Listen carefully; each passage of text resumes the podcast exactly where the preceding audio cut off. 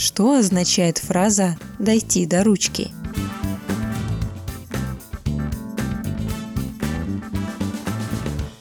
У многих русских пословиц кулинарная основа. «Дойти до ручки» – один из таких примеров. Происхождение этой фразы связано с калачом, который был популярен на Руси с XIII века. Калач выпекали в форме замка. К его основанию прилегала небольшая ручка в форме дуги. Калачи часто продавали на улице, и во время еды выпечку брали за душку. В прежние времена редко кто заботился о чистоте рук. Поэтому из соображений гигиены богатые люди ручку калача в пищу старались не употреблять.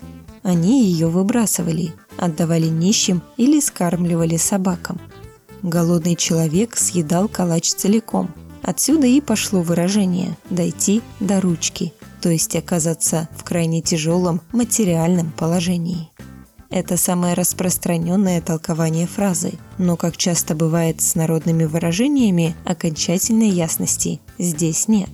Ведь большую часть нашей истории калач считался блюдом дорогим, и простые мастеровые лакомились им нечасто.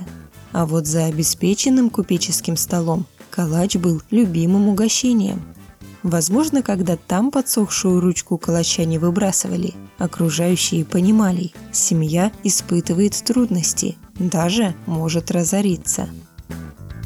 На вопрос помог ответить историк кулинарии, писатель Павел Сюткин –